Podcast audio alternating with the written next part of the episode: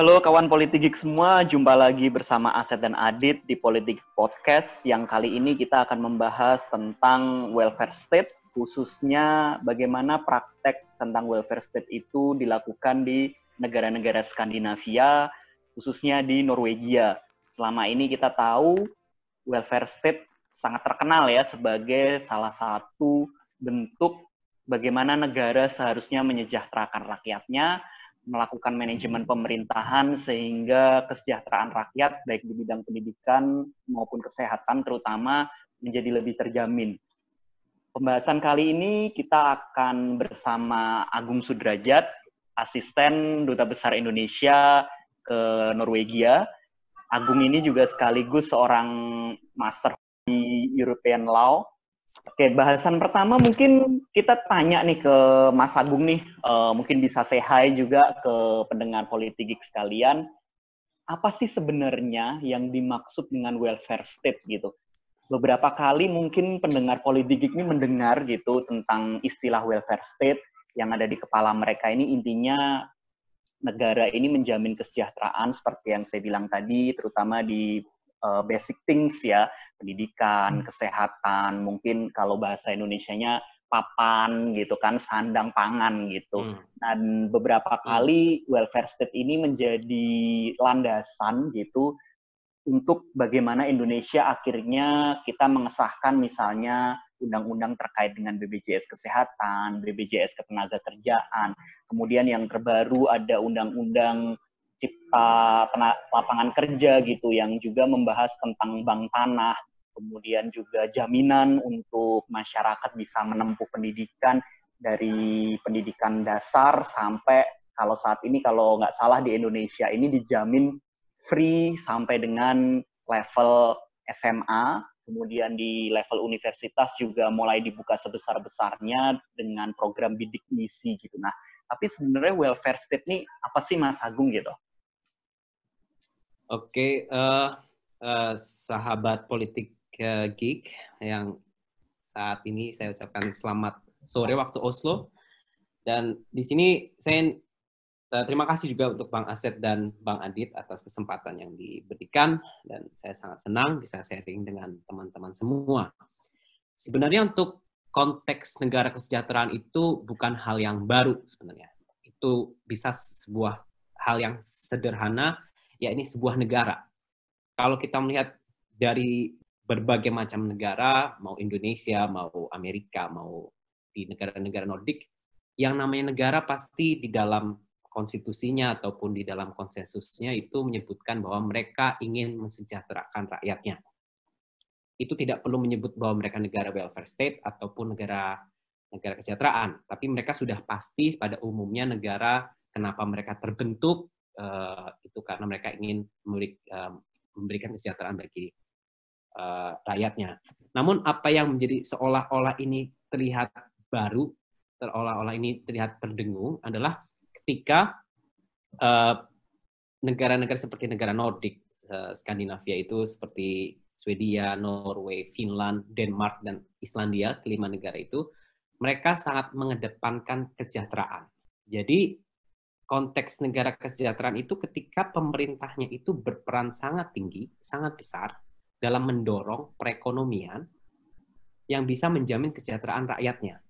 Dan ketika mereka melakukan uh, dorongan ataupun jaminan tersebut, mereka juga memberikan perlindungan-perlindungan, yakni pada kebersamaan hak, kemudian dana pensiun, kemudian kesetaraan gender, yang mereka anggap itu adalah suatu hal yang esensial untuk menjalankan sebuah uh, perekonomian.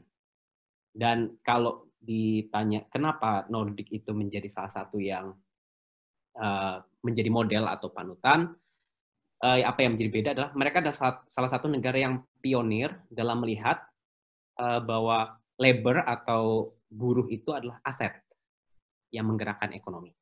Jadi mereka melihat bahwa buruh ini aset. Jadi untuk menciptakan buruh yang uh, tenaga kerja yang uh, kompeten, mereka juga harus oh berarti kita harus punya pendidikan yang bagus.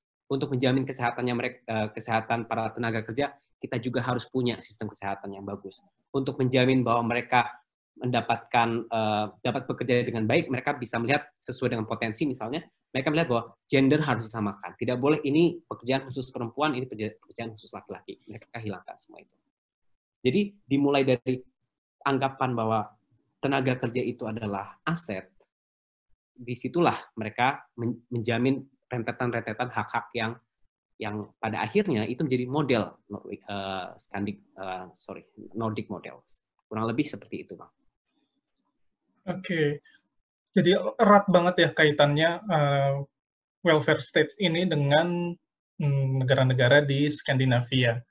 Uh, sebenarnya kalau secara bentuk pemerintahan tuh di sana bentuknya apa sih? Uh, sampai kok pemerintahnya itu tadi menarik banget dia tuh melihat labor, melihat buruh itu sebagai aset. Menurut saya kayaknya ini hal yang agak sulit kita lihat kalau dibandingkan dengan negara lain ya. Kalau buruh itu adalah aset, sedangkan mungkin kebanyakan di negara-negara lain buruh itu malah seperti di apa namanya seperti dianggap sebagai uh, warga kelas 2 seperti itu. Apa sih uh, bentuk pemerintahan di sana tuh? Uh, untuk skema Nordik itu sebenarnya mereka lahir tahun 1930-an dan te, termasuk gongnya itu ketika selesai Perang Dunia Kedua. Uh, mereka di situ sadar bahwa negara-negara Nordik itu sudah dalam negara yang semakin uh, dalam dunia yang semakin global, mereka semakin tersisih pada pada dasarnya karena mereka juga posisi geografisnya sangat jauh dengan negara-negara lain. Jadi di situ mereka berpikir bagaimana kita bisa sustainable, bagaimana kita bisa berkelanjutan di situ. Yang mereka punya, mereka punya uh, semacam uh, resource yang tidak terlalu banyak sebenarnya. Jadi mereka berpikir bahwa kekuatan kita adalah sumber daya manusia kita. Di situlah titik mereka berpikir. Mereka negaranya sangat keras, dalam artian alamnya sangat keras, jadi mereka bisa mem, eh, sebagaimanapun mengoptimalkan apa yang mereka punya. Adapun nanti Norwegia itu beda cerita karena mereka menemukan minyak. Jadi saat hmm. tahun 1930 itu mereka sadar bahwa kalau kita tidak mengembangkan apa yang kita punya, yakni sumber daya manusia, kita akan kalah. Terutama setelah Perang Dunia Kedua, mereka tidak sama sekali tidak ada, mereka tahu ada Inggris yang lebih superior, Jerman lebih superior, ataupun negara Amerika yang lebih superior. Mereka adalah negara kecil, tapi mereka ingin memanfaatkan jumlah penduduk mereka yang relatifnya sedikit, sehingga dapat mengoptimalkan. Di situlah mereka berkaca bahwa tenaga kita apa power kita itu ada hanya di sumber daya manusia kita. Jadi mereka sangat mengembangkan di situ. Itu berangkatnya dari dari situ, Bang. Terus uh, kenapa itu jadi sistem negaranya seperti apa? Kalau di Finland dan Iceland, di Finlandia dan Islandia itu mereka left wing-nya untuk kalangan buruhnya itu yang lebih boleh dibilang sosialis tapi saya tidak um, mengarahkan ke sosialis, tapi mereka yang lebih ke pro buruh yang left wing-nya itu, mereka sangat kuat di Finland dan di Iceland. Kemudian di Swedia dan di Denmark yang sama-sama monarki, mereka mengedepankan uh, pasar, kapitalisme. Tapi mereka sadar hmm. ketika kita mengedepankan kapitalisme, uh, yang kecil-kecil ini, yang misalnya yang bukan pemilik modal ataupun yang tidak memiliki skill, itu akan tersisih jadi mereka ketika membuka pasar mereka, mereka sangat menjaga labor-labor yang mereka anggap sangat ringkih untuk uh, untuk kontes di, di dalam pas, pasar terbuka ini. Beda dengan Norwegia, kenapa Norwegia spesial? Ini Norwegia itu seperti Inggris tahun 70-an sebenarnya. Jadi di Inggris tahun 70 itu ham, hampir semuanya dimiliki oleh negara, BUMN. Di Norway sampai hmm. sekarang itu masih BUMN. Jadi zaman dulu di Inggris ada semacam istilah even the even the queen provide socks bahwa ratu pun menyiapkan uh, apa namanya uh, menyiapkan uh, kaos kaki karena memang semua perusahaannya dikuasai oleh hampir negara. Jadi dalam mix di sini mereka memiliki karakteristik yang sama, ya ini dua hal. Bahwa mereka itu individualistik, mereka sangat individual, tapi mereka sadar kalau mereka negara kecil. Jadi walaupun mereka dimulai dari Islandia dan Finland dimulai dari left wing-nya yang sangat kuat, di Denmark dan Swedia yang dimulai dari pasar yang terbuka sangat lebar, dan di Norway yang membuka pasar tapi state owned uh, uh, jadi di BUMN, mereka memiliki karakteristik yang mereka individualis, tapi mereka bisa mengembangkan sustainable sebenarnya. Berangkat dari situ, mereka memiliki jadi bentuk pemerintahan itu sebenarnya tidak terlalu berpengaruh untuk masalah negara kesejahteraan. Jadi lebih cenderung ke karakteristiknya individualis, tapi mereka sadar bahwa mereka power mereka adalah di uh, di sumber daya manusianya rather than kondisi apa namanya faktor-faktor lainnya. Karena mereka nggak punya resource sama sekali. Kayak Norway itu pun baru menemukan minyak tahun 60-an kalau tidak salah. Kita bangun sumber daya manusianya dulu deh. Tapi ada satu hal yang bang saya untuk mungkin ini uh, dari tadi mungkin agak terlihat bolong-bolong. Kenapa saya teori saya ini agak bolong-bolong? Saya memang bukan pakar ekonomi, tapi saya punya semacam teori yang mungkin kita kembali ke tahun 1963, pidatonya John F. Kennedy, A rising tide lifts all boats. Itu konsepnya John F. Kennedy. Itu yang terjadi di negara Skandinavia untuk sistem ekonomi mereka. Yang saya maksudkan di sini bahwa ekonomi itu adalah sebuah siklus. Aliran air mengalir di hutan, di vegetasi. Jadi di hutan itu ada pohon yang tinggi, akarnya rendah, ada rumput, ada berbagai macam. Nah, di Norwegia ini, pemerintah, posisi pemerintah itu ingin menjamin air itu mengalir. Mengalir sampai ke semua titik di dalam hutan itu dapat saluran air. Konsepnya seperti itu. Nah, biar lebih mudah, kalau di negara-negara yang masih eh, kesenjangan yang sangat tinggi, kayak misalnya di Indonesia banyak yang level uh, konglomeratnya sangat kaya, terus ada level yang sehari susah makan, itu terjadi ketika aliran air itu terbendung sebenarnya. Terbendung di satu pohon yang menikmati pohon itu, jadi mungkin yang buruh-buruh tani itu tidak mendapatkan.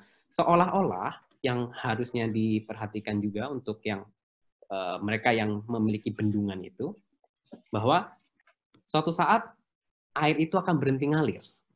Nah itu yang perlu harus dihati-hati yang di Norway itu tahu bahwa waiters pun punya andil yang sangat besar di dalam suatu perekonomian. Tukang ledeng pun punya andil yang sangat besar di perekonomian mereka.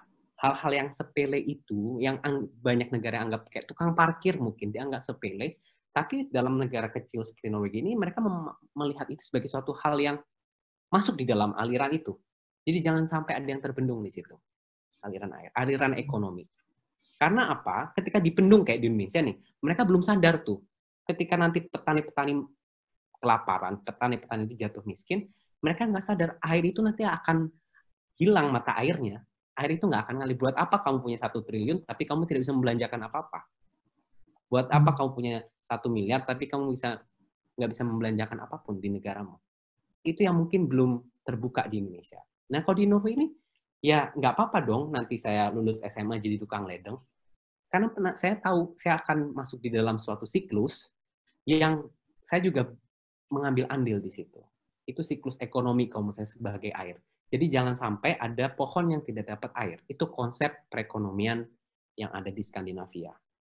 Nah, Gung, uh, tadi kan uh, dibilang nih ya, uh, secara garis besar gitu kan, uh, secara overall gitu, meskipun sama-sama welfare state gitu di Skandinavian ini ada perbedaan juga gitu. Ada negara yang tadi seperti Denmark ya yang mungkin bisa dibilang kapitalisme welfare state gitu, sedangkan Norwegia hmm. mungkin lebih bisa dibilang sosialisme welfare state gitu.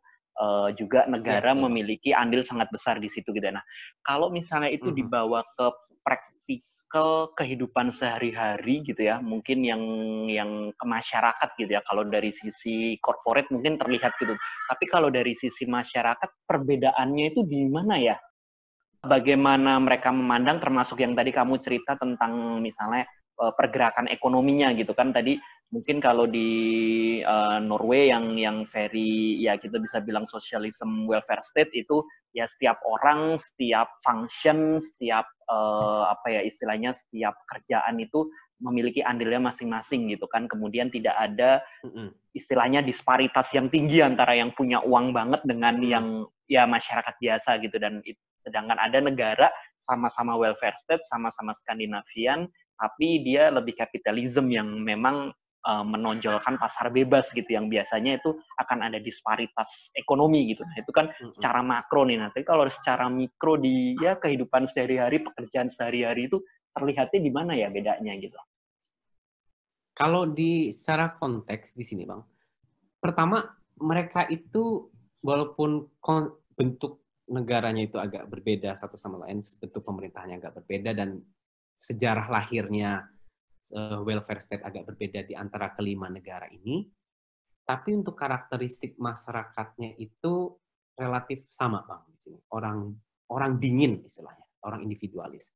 Jadi ketika ibaratkan saya lahir di Norway misalnya, lahir di Norway, uh, saya tidak akan diributkan bahwa nanti saya tidak akan masuk sekolah favorit apa segala macam tidak diributkan dengan uh, nanti kalau saya sakit bagaimana saya tidak harus diributkan dengan uh, nanti saya dapat kerja apa ketika nanti itu mereka akan bisa memilih bang bahkan dari SMA misalnya mau jadi politician silahkan mau jadi dokter silahkan mau jadi instruktur gym silahkan yang seolah-olah kalau di negara-negara non Skandinavia itu mereka ah kayaknya nggak bakal hidup deh kalau cuma sebagai itu. Kok di sini enggak, Bang? Jadi mereka hidupnya tuh sangat santai. Santai tapi teratur. Dan seperti yang saya bilang, Bang, di situ, uh, confident itu muncul, ada rasa confident yang muncul ketika siklus itu terjadi, Bang. Siklus ekonomi itu terjadi, aliran air itu terjadi. Confident yang saya maksudkan adalah, itu lahir karena kemahiran mereka. Jadi mereka di sini pun kayak misalnya sebagai nurse, misalnya mereka certif certified. Jadi mereka nggak ngerasa less dibanding politician misalnya. Oh, he is a politician, he is a business owner or something. No, mereka tidak akan merasa less karena mereka enggak kok ya mereka bisa ya karena mereka mendalami hal itu. Saya di sini sebagai nurse, saya mendalami hal ini orang itu juga belum tentu bisa melakukan apa yang saya lakukan. Jadi kalau secara mikro mereka cenderung apa ya? Cenderung accept sih, Bang. Tidak merasa itu sebagai suatu masalah. Mereka itu terbentuk karakternya itu kan confident ya, Bang. Dan juga terbentuk karakternya kita nggak mau ikut campur urusan orang lain. Dan orang lain itu saya yakin tidak akan ikut campur urusan saya. Dan di sini juga karakter Norway itu uh, mereka tidak mau memamerkan kekayaan. Mereka tidak mau memamerkan kekayaan. Jadi jaranglah ada yang uh, kalau abang abang Adit dan bang Aset nanti suatu saat ke Norway, jarang lihat yang fashion banget, enggak, jarang. Tapi kita tahu yang mereka pakai mahal. Kita tahu yang mereka pakai standarnya tinggi. Tapi enggak yang sangat-sangat mencolok itu enggak, Bang. Jadi itu juga sangat terbantu karena karakter masyarakatnya kayak gitu di sini. Jadi sangat-sangat low profile in a way, kalau saya. Jadi okay. itu kalau saya masalah jenis walaupun Norway ini kan tiba-tiba kaya banget nih setelah menemukan minyak. Mereka tuh punya dana cadangan minyak satu triliun dolar. Atau kalau dibagi rata 5 juta orang Norway, itu satu orang tuh punya uang tabungan di negaranya itu 200 ribu US dollar. Kalau dibagi rata ya kurang lebih 200 ribu dolar. Mereka juga nyantai-nyantai aja. Mereka karakternya nggak yang berbeda. Mereka mengikuti aja gitu comply to the situation, comply to the characteristic of their uh, their country. Jadi, tapi mereka sangat keen untuk beberapa hal. Yang saya maksud beberapa hal itu, yang paling mereka keen adalah corruption, transparansi. Jadi ketika ada ada ada isu tentang corruption itu dikit aja, mereka sangat-sangat react untuk itu. Karena lo, enggak kok itu uang saya, kok politician doesn't mean they own my money they they use our money, the people's money. Hmm. Bahkan di Swedia itu, bahkan mereka nggak punya kantor bang politician itu. Anggota DPR itu nggak punya kantor sendiri, nggak punya nggak punya mobil dinas itu mereka nggak punya. Mereka nggak dapat fasilitas itu. Di Norway juga kurang lebih sama, tapi mereka masih punya kantor sih sebenarnya. Kalau di Swedia nggak, ya mereka harus rent kantor sendiri di luar sidang misalnya. Anggota DPR mereka ya sidang di DPR, kalau nggak ya ambil ambil sewa sendirilah kantornya. Mereka nggak punya, ya mereka naik bus, harus naik bus. Saya juga sering sama menteri itu saya satu bus. Jadi mereka benar kayak sangat egaliter bang, secara mikro, secara mikro, eh, secara mikro ya. Oke, ini gue penasaran nih, Mas Agung. Jadi yang gue dengar itu kan negara-negara Skandinavia ini yang gue tahu itu menempati indeks-indeks kebahagiaan itu tertinggi, terus indeks-indeks hmm. apa anti korupsi tertinggi, terus hmm. biaya hidup tertinggi. Sebenarnya gaji mereka tuh berapa sih? yang gue dengar katanya gaji mereka tuh sama, bener apa enggak sih? Kalau abang kerja di Alfamart-nya Norway misalnya. Norway kan, Swedia mungkin agak beda dikit karena mereka ada mereka Swedia sama sama Finland sama Denmark itu mereka EU kan, Uni Eropa. Mereka ada sedikit perbedaan. Tapi kalau di Norway aja, Bang. Abang kerja di Alfamart-nya Norway, kayak supermarketnya Norway, gajinya itu 2.700 euro, itu UMR. Jadi kurang lebih 40 juta. Dan ya. ketika uh, ketika mereka gajinya sekitar 2.700, mereka itu bukan pajaknya kecil. Nah, kalau misalnya nanti Bang Aset atau Bang Adit kesempatan kuliah ambil PSD yang yang seperti kerja di sini, itu bulanannya itu bisa 3.700 euro per bulan. Jadi kalau ditanya, kenapa kita bisa mungkin bayar lunch 300 300 krono atau 30 euro ya karena memang standar mereka sangat tinggi, Bang gaji mereka tinggi. Ditambah Jadi, pajaknya nah, pun katanya tinggi ya di sana.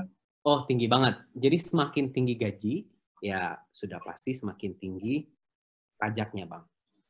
Tapi jangan salah, dengan pajak yang tinggi itu bukan ketika pajak yang tinggi itu bukan berarti uh, nanti sekolah gratis apa segala macam. Enggak hanya itu, Bang. Pensiunannya juga tinggi. Untuk pekerjaan-pekerjaan tertentu, misalnya gajinya 3000 uh, euro, 4.000 euro sebulan. Ketika mereka pensiun, mereka dapatnya segitu, Bang. 3.000, 4.000 euro. Sangat, sangat tinggi. Nah, terkait sama karakter orangnya nih, Gung. Ini kan agak kontradiktif ya, dalam artian tadi kan hmm. kamu bilang masyarakat Norway ini sangat individualis gitu ya. Tapi di sisi hmm. lain dengan condition apa ya kebijakan welfare state-nya Norway sendiri gitu mereka berarti kan harus mungkin membayar pajak tadi lebih tinggi gitu ya, yang pada akhirnya ya pasti akan kembali ke mereka. Tapi misalnya nih kayak kesehatan, contohnya di Indonesia gitu. Di Indonesia nih BPJS nih selalu ribut orang yang bayar, terutama yang pekerja formal ya. Itu mereka biasanya nggak pakai BPJS-nya gitu. Jadi mereka ngerasa uangku ini diambil pemerintah untuk BPJS, tapi kemudian BPJS ini banyak dipakai sama sorry nih ya orang miskin gitu. Nah kalau di Norway kan sebenarnya juga hal sama terjadi gitu, yang bayar pajak nih misalnya aku lebih tinggi, tapi kemudian mungkin aku juga punya asuransi swasta gitu, yang kemudian untuk asuransi kemudian atau ya allowance dari pemerintah, subsidi dari pemerintah kan banyak dipakai sama orang-orang miskin gitu misalnya. Nah ini semacam ada hmm. karakter yang bertentangan gitu atau atau gimana gitu kalau dari pandangan di sana gitu? Enggak bang, sebenarnya kalau di sini tuh pajak yang tinggi itu pun mereka rasakan ketika tadi saya bilang ketika mereka pensiun, mereka misalnya gaji sebelum pajak itu 5.000 euro misalnya, sebelum pensiun. Nah, ketika 5.000 euro itu nanti dipotong pajak tuh sekitar kurang lebih 25 persen. Ya kurang lebih nanti 3.500 setiap bulannya dapat. 1.500 dia bulannya dapat, berarti kan dia akan kehilangan 1.500 euro seolah seolah-olah hilang. Tapi nanti ketika mereka pensiun, itu gaji yang dibayarkan tuh utuh, Bang. 5.000. Jadi walaupun saya kelihatannya dipotongnya tinggi, nanti setelah saya pensiun saya dapatnya tinggi. Jadi mereka bukan mereka individualis dalam artian uh, dalam satu sama lain deh bang. Kayak misalnya say hi apa segala macam mereka sangat sangat individual karakter karakter karakternya itu, tapi mereka paham sustainable. Kalau saya nggak melakukan ini, nanti ini nggak berkelanjutan nih ke depannya. Jadi mereka nggak mempermasalahkan itu. Mereka mungkin agak lebih sedikit komplain dengan hal itu. Misalnya kenapa sih pajaknya tinggi? Tapi mereka mendapatkan di akhir gitu. Hmm. Jadi Dan tak ada kekhawatiran ya ke mana uang mereka.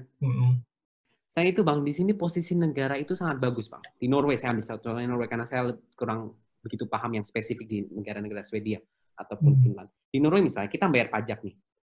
Norway ini sebagai negara itu mengolah uang pajak itu dengan dengan sangat baik. Bukan masalah nanti dibangun jalan, bukan masalah nanti di, dibangun sekolah gratis atau segala macamnya, tapi mereka bisa mengelola untuk usaha. Usaha baik di dalam negeri, mereka memberikan modal yang untuk menjalankan ekonomi, ataupun mereka diinvest, eh, ditanamkan modalnya ke hmm. luar negeri. Salah satu Indonesia salah satu penerima modal kok bang di oleh negara Norway ini. Jadi hmm. mereka mendapatkan untung, mereka dapat report nanti kamu dapat untung segini segala macam. Nanti mereka nggak akan merasa, loh aku udah bayar nih lebih banyak ke mereka yang di bawah. Karena pada dasarnya nanti ketika di akhir, yang bayarnya dikit ya akan dapat dikit. Oke, jadi nah, transparan banget ya. Saya, pajak masyarakat itu nah, ya. Saya, nah, Bung, kalau dari sisi hmm. pemerintahnya ya, Gung ya, kan tadi ini ya terutama hmm. terkait dengan pengelolaan uang ini tadi ya, Gung ya kan ibaratnya Indonesia dengan Norway ini sama-sama tadi BUMN banyak gitu kan uh, oleh negara peran negara juga banyak di situ. Tapi kemudian apa sih yang kamu lihat gitu yang membuat perbedaan besar gitu ya? Ya mungkin salah satunya pasti mungkin korupsi gitu kan. Antara Indonesia dengan Norway tentang bagaimana sih mengembalikan uang ini ke rakyat gitu? Uh, satu benar kata abang, yaitu korupsi. Yang tadi saya bilang membendung. Mereka belum sadar bahwa ketika nanti para buru-buru ini tidak bisa bekerja, mereka juga akan alirnya aliran airnya juga akan mati. Mereka juga akan nggak akan sadar di situ. Yang kedua, sangat jarang perusahaan Indonesia yang go internasional, bang. Jadi mereka muter marketnya cuma di dalam negeri sebenarnya. Jadi mereka ya ya buas di dalam negeri, buas di dalam kandang. Jadi mereka tidak mengembangkan. Kalau Norway itu bang, dari dana sekian triliun itu di, ditanamkan di kanan kiri kanan kiri kanan kiri, ya mereka dapat untung di situ. Kalau kita lihat Indonesia, hanya sedikit perusahaan Indonesia yang bukan sebagai supplier aja ya, membuka bisnis itu seperti Indomie gitu kan. Ada perusahaannya di, di Serbia apa segala macam. Yang selebihnya itu banyak perusahaan itu cuma ada di Indonesia aja bang dan kenapanya itu saya nggak tahu. Saya saya mungkin melihat dari kacamata luar ya. Kalau dari mungkin dari kacamata bisnis mereka mungkin apakah karena kurang dukungan atau segala macam. Saya itu kurang tahu di situ. Kenapa kayak bisnis-bisnis besar kayak dulu Pertamina kan gagah banget kan. Yang sebagai BUMN tuh gagah. Sampai Malaysia kita kita kita punya kantornya di Malaysia. Kita dulu punya kantor gede banget di Houston di Texas. Jadi ketika dana dikumpulkan oleh pemerintah, transparansinya tidak jelas, dan kita juga nggak bisa tanya kan sebenarnya. Saya misalnya bayar BPJS, saya nggak bisa tanya, Pak, duit saya BPJS tuh ke mana ya Pak? Saya nggak sakit loh Pak tahun ini. Mereka nggak bisa jawab. Mereka nggak tahu. Orang kita yang bayar pajak aja Karena, kita yang harus lapor kok. Iya kan? Bahkan kalau di Norway itu, tapi uh, kalau membandingkan dengan Norway agak nggak adil sih bang sebenarnya. Kita 250, 270 juta, Norway itu cuma 5 juta lah, segede Cinere mungkin, jadi Depok. Jadi ya sebenarnya agak nggak fair juga untuk apple itu semak lah ya. Memang iya iya mungkin semangka ke buah anggur gitu kan. Jadi nggak sangat sangat beda gitu kan. Jadi tapi intinya mereka itu terbuka, Bang. Terbuka. Jadi untuk aspek transparansi itu terbuka lebar. Tantangan ke depannya untuk di Indonesia itu bagaimana ya, Bang ya? Nah, karena tadi membahas masalah 5 juta orang apa segala macam, ini juga nanti nyangkut bagaimana BUMN bisa ke pelacak semua. Jadi di Norway itu, Bang, nomor induk kependudukannya itu jelas. Datanya jelas. Jadi saya bisa masukkan nomor induk saya itu itu langsung nyangkut ke ini sekolah di mana, ini ini perusahaannya apa aja, pajaknya berapa, terus ini sudah bayar pajak atau belum, ini punya perusahaan A, perusahaan A itu udah bayar pajak atau belum, itu kelihatan bang di sini di Norway. Jadi adapun dia BUMN, misalnya di Norway, saya bekerja di BUMN Norway, siapa pun bisa ngecek saya, Bang. Ada websitenya, 1881.no. Ngecek, Agung Sudrajat, alamatnya di sini. Dia punya aset ini. Itu kebuka semua, Bang. Jadi termonitor.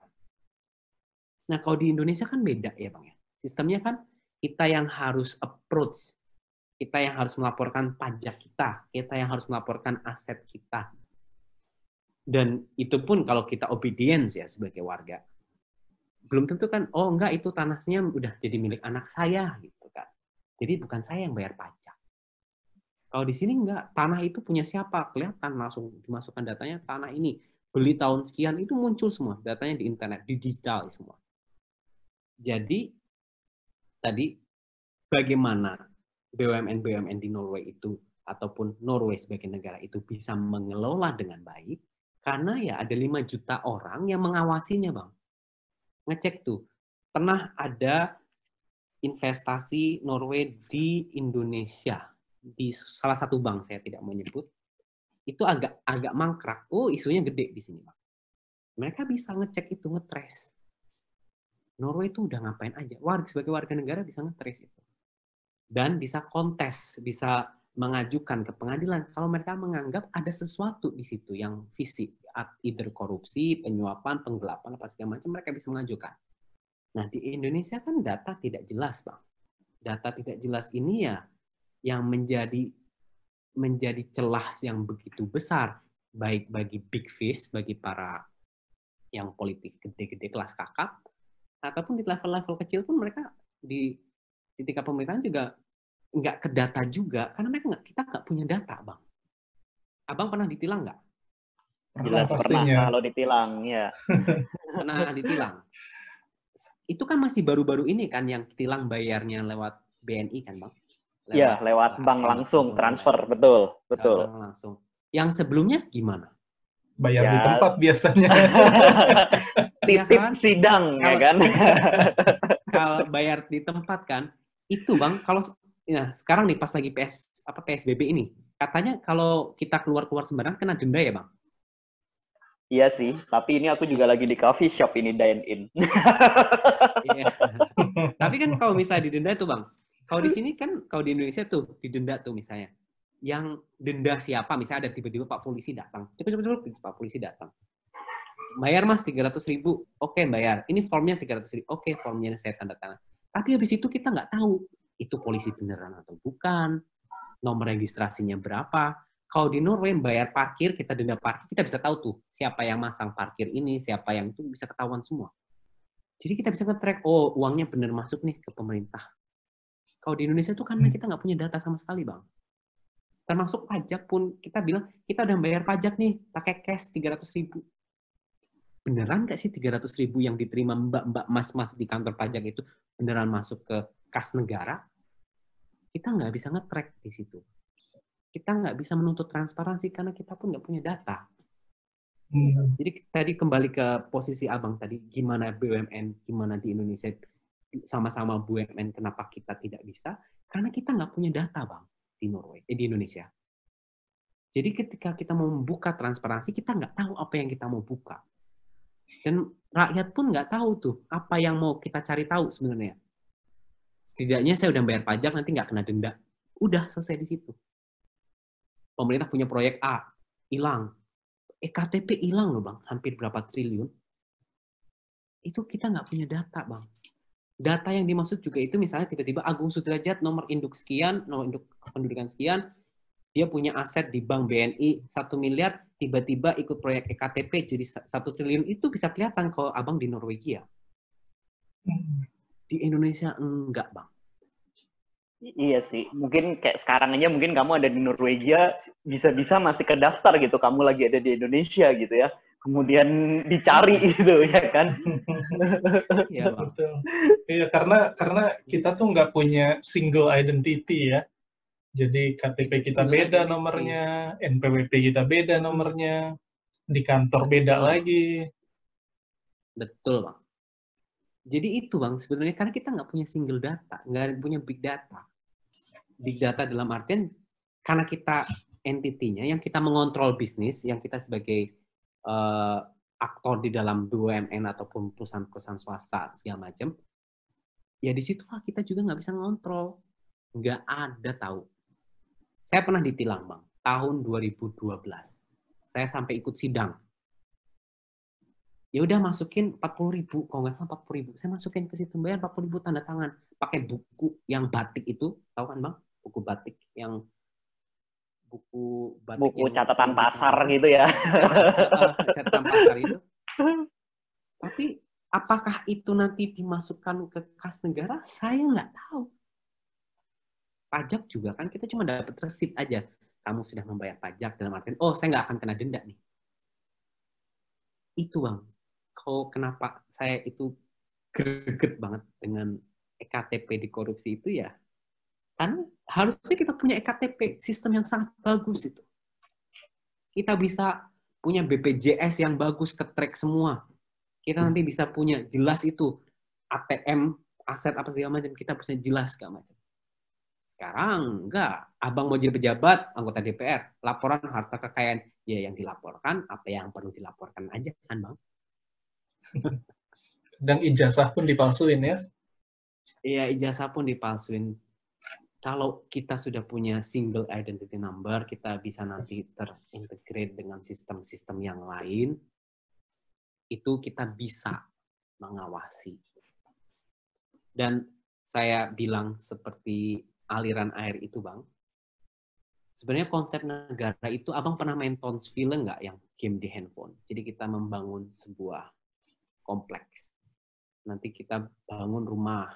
Kalau rumahnya kurang kita harus bangun rumah lagi tapi kita butuh tukang kayu kita harus mengadakan tukang kayu semakin banyak penduduknya kita lahan pertaniannya harus semakin gede dibutuhkan lahan pertanian nanti dibutuhkan hiburan untuk meningkatkan happiness warganya segala macam sebenarnya apa pun pekerjaannya apakah anda itu buruh tani apakah anda itu kerja kantoran apakah itu anda itu waiters apakah itu anda presiden ketika konsep negara kesejahteraan ini diterapkan sebenarnya itu nggak akan menjadi status sosial apa pun.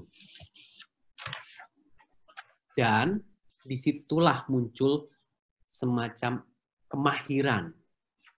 Kemahiran dalam artian, bang di sini waiters aja sehari bisa dapat 40 euro. Ya nggak apa-apa mereka dapat segitu. Sebulan mereka bisa dapat 3.000 euro. Ya nggak apa-apa, karena mereka mahir di situ tukang ledeng sekali datang dapat 80 euro, ya nggak apa-apa, mereka dapat segitu.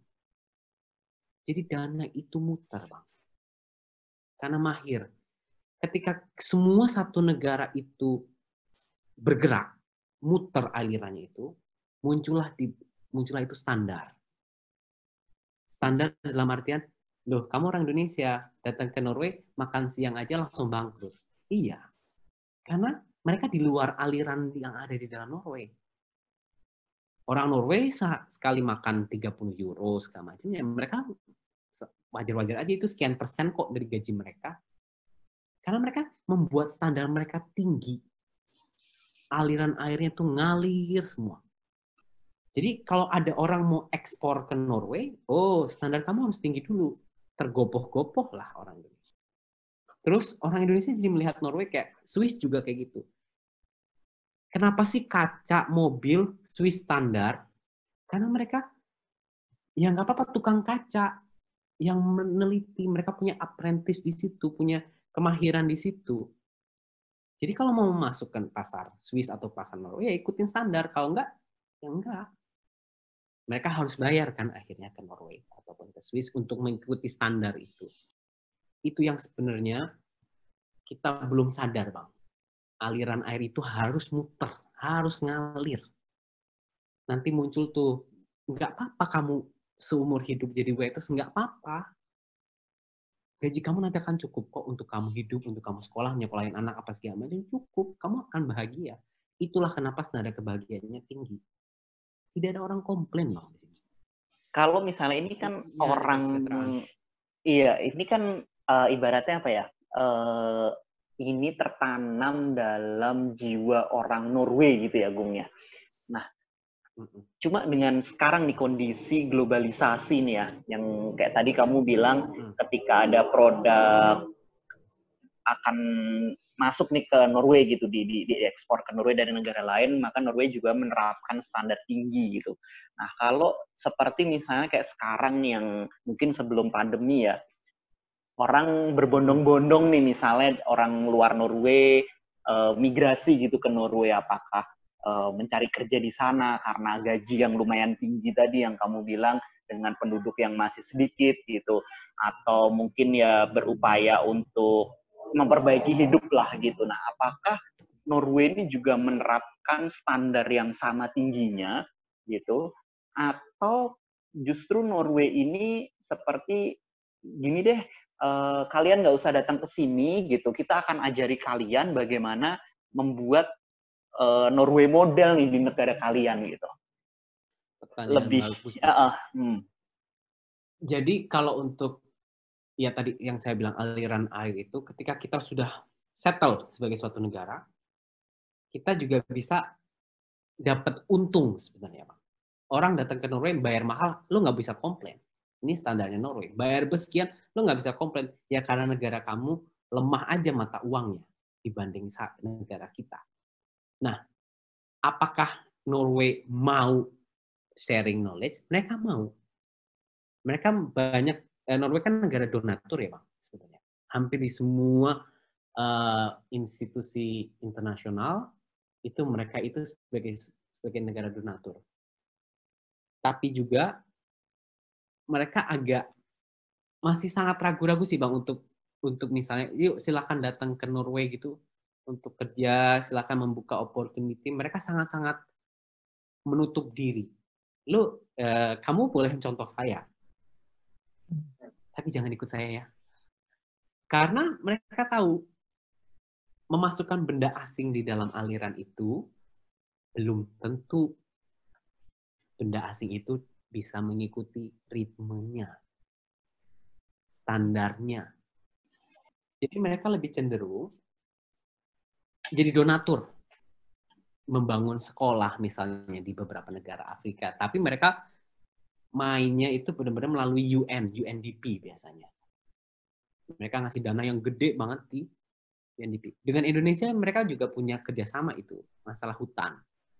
Red Plus namanya, dari tahun 2010. Ya mereka silahkan, tolong sustainable dong, berkelanjutan hutannya. Mereka ngasih. Karena di Norway, hutan, laut, apa segala macam, mereka gunakan sistem yang sustainable tolong dong ikutin karena ini untuk anak cucu kita ke depan. Mereka ngasih dana, mereka ngasih. Mm-hmm. Tapi juga saya bilang, ya sebagai suatu negara juga Norway juga tidak sempurna. Ada tricky on triknya juga. Mereka bilang di sini emisinya nol, tapi mereka menjual minyak kan ke beberapa negara. Ya mereka nggak punya dapur ngebul yang asapnya ke mana-mana, tapi mereka jual itu ke negara tetangga, ya negara tetangga ngebul-ngebul silahkan, yang penting nggak ngebul di rumah saya. Ada fish-fishnya juga, yang amis-amisnya juga di sini. Tapi yes. mereka bisa bilang, ya saya sebagai negara settle, ya mereka bisa main di luar.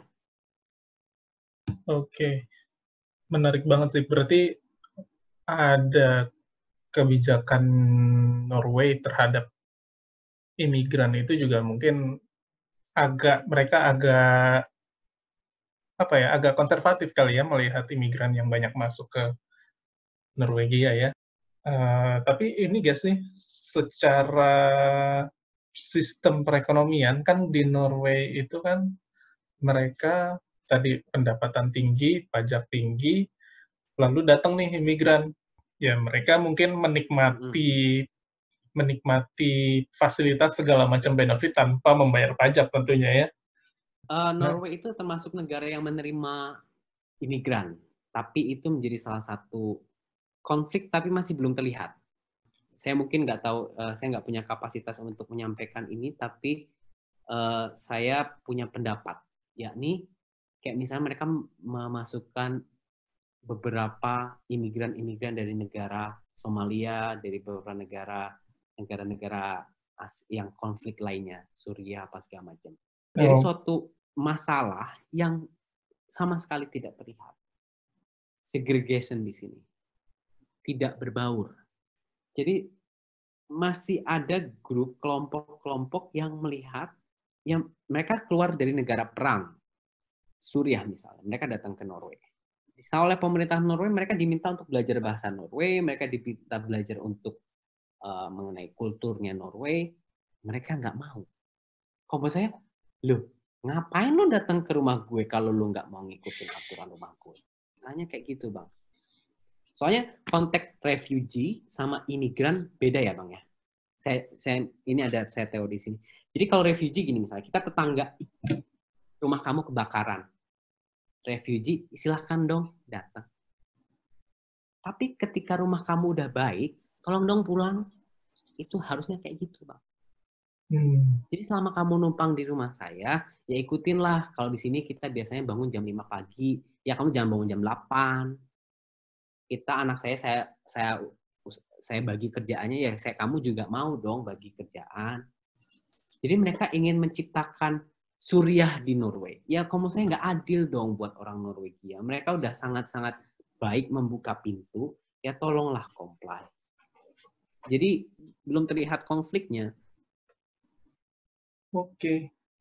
Ada, Yo. ada lagi bang, Kay okay. kayaknya dari tadi tuh saya aku saya juga agak muter-muter, tapi memang nggak apa-apa sih. Maksudnya ini uh, aku menariknya di justru yang kamu omongin sih dalam artian uh, di kepalaku sama Adit kan awalnya welfare state ini kan mendasarkan diri pada sistem gitu ya. Cuma dari apa yang kamu jelasin tadi, kelihatan bahwa welfare state ini lebih ya. ke culture, karakter gitu ya, yang hmm. yang itu fundamental ya, gitu sebelum membangun sebuah sistem gitu, ya kan?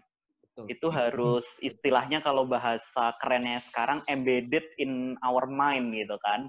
Sebelum kita menciptakan sebuah sistem, sebelum kita mengambil decision atas apa pun juga, policy atas apa pun juga gitu. Oke, Mas Agung, terima kasih sudah meluangkan waktu nih bersama kita uh, untuk bahas welfare state. Uh, jadi kalau bisa kita simpulkan, kita flashback tadi pembahasan welfare state itu merupakan uh, negara yang mendorong kebijakan yang memberikan perhatian lebih pada yang namanya jaminan terhadap kesejahteraan masyarakatnya.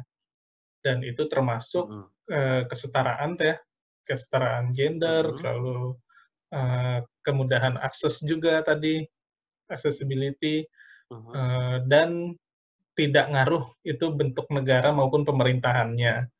Jadi bentuk negara mau seperti apa, pemerintahan seperti apa, itu bisa banget menerapkan welfare state.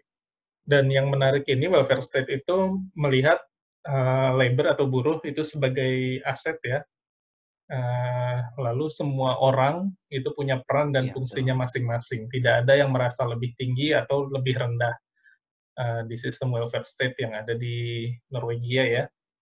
Jadi kuncinya itu adalah aliran ekonomi harus mengalir terus, jangan sampai terbendung, agar semua orang bisa merasakan uh, aliran ekonominya ini. Oke, paling itu aja Uh, terima kasih, Mas Agung, ya, sudah menemani kita berbincang-bincang hari ini. Terima kasih, Bang Adit. Siap. Mudah-mudahan nanti kita bisa jumpa secara langsung ya ini karena terpisah iya, jarak ya, dan waktu kita harus uh, melakukan melalui online nih. Oke, makasih hmm. Mas Agung sekali lagi. Iya. Sekian dari kami. Saya juga minta maaf kalau ya, memang ada hal yang kurang berkenan. Siap. Ada yang kurang berkenan saya minta maaf dan juga kalau memang tidak struktur karena memang membahas mengenai negara kesejahteraan itu sangat luas aspeknya. Dan semoga ini bermanfaat kurang lebih kayak gitu kalau dari saya. Siap. Aman, bermanfaat sekali buat kita yang mendengarkan. Uh, baik, kita akhiri sesi kita hari ini. Terima kasih sudah mendengarkan. Sampai jumpa di pembahasan kita berikutnya. Salam politik.